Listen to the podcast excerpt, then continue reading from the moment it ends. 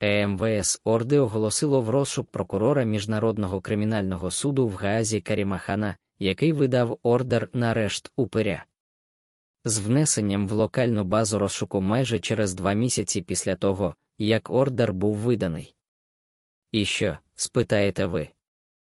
А те, що якщо прокурора, який видав ордер, оголосили в розшук, то правоохоронний орган отримав сам ордер, знає про його зміст і підстави і не зреагував жодним чином в порядку, передбаченому для таких документів кримінального міжнародного реагування через Міністерство закордонних справ своєї країни.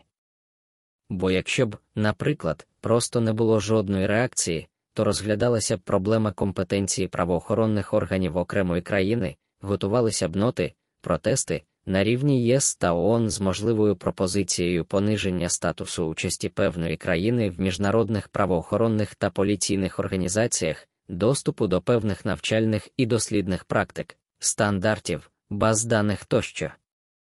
А через те, що прокурора внесено в базу розшуку, фактично прирівнюючи його до місцевого криміналітету, мова може йти про перше порушення порядку отримання конфіденційної інформації щодо посадової особи іноземних та або міжнародних правоохоронних структур.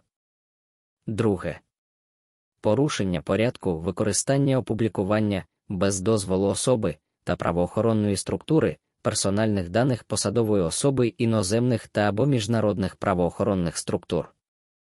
Третє.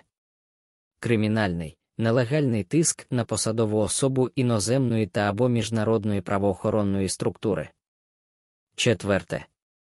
Кваліфікацію таких дій, як і самої країни, від імені якої діє так званий правоохоронний орган, як кримінального, мафіозного угрупування та анклаву, який захищає, прикриває дії міжнародних злочинців, злочинним кримінальним способом, з перевищенням повноважень, наданих міжнародними поліційними угодами. Але хіба ж ця тупа кримінальна кліка в змозі прораховувати раціональні варіанти? В них же ж культи і окультні практики стародавнього болотного знання.